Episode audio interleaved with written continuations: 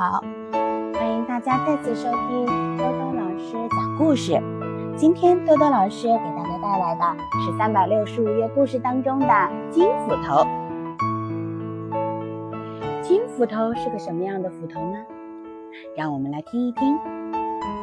从前啊，有个小孩叫诚实，他家里很穷很穷，爸爸妈妈养不活他，就只好让他到地主家去干活。诚实每天都从早做到晚，要做许许多多的事，可是地主还是打他骂他，说他懒惰。有一天，诚实上山砍柴，走过独木桥的时候，一不小心把斧头掉到河里去了。这条河水很深很急，东西掉下去就算完了。没有斧头怎么砍柴呢？砍不到柴，地主又要打他骂他。诚实急得直哭。这时候来了一位白胡子老爷爷，他问诚实说：“小孩子，你为什么哭啊？”诚实就把掉斧头的事告诉了老爷爷。老爷爷想了想，说：“不要哭，我下去给你捞斧头。”说完，老爷爷扑通一声跳了河里，一会儿捞了一把斧头出来。你丢的是这把吗，孩子？诚实一看，这是一把金光闪闪的金斧头，赶忙摇头说：“老爷爷，谢谢你，这把斧头不是我的。”老爷爷又扑通一声跳进了河里。过了一会儿，捞了一把斧头上来，问：“你丢的是这把吗，孩子？”诚实一看。这是一把银光闪闪的银斧头，真好看。但是他还是摇着头说：“老爷爷，谢谢你，这把斧头也不是我的。”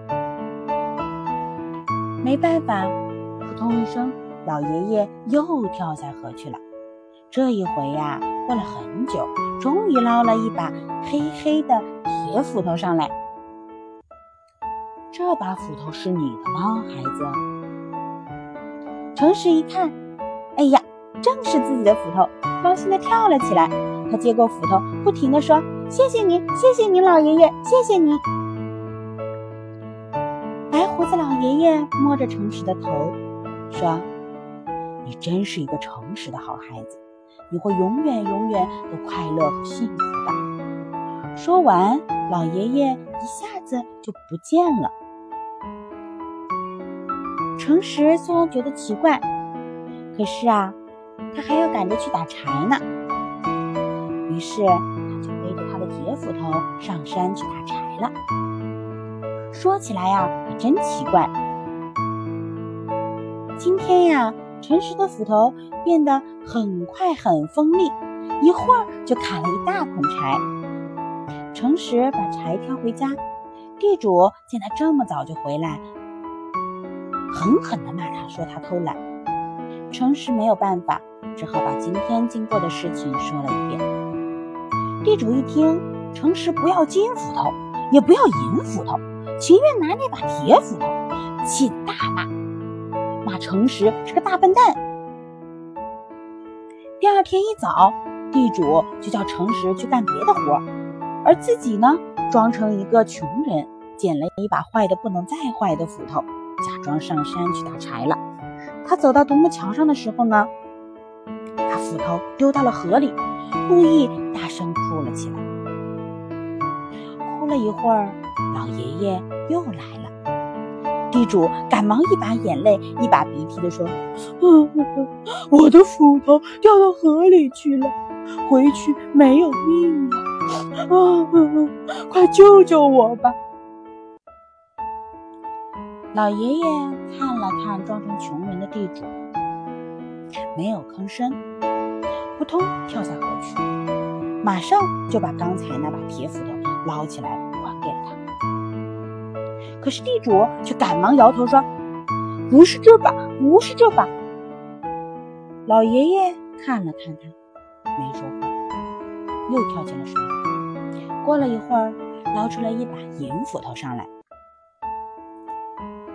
地主看的眼睛亮了一下，可是又赶忙说：“银的也不错，最好是宝金的。”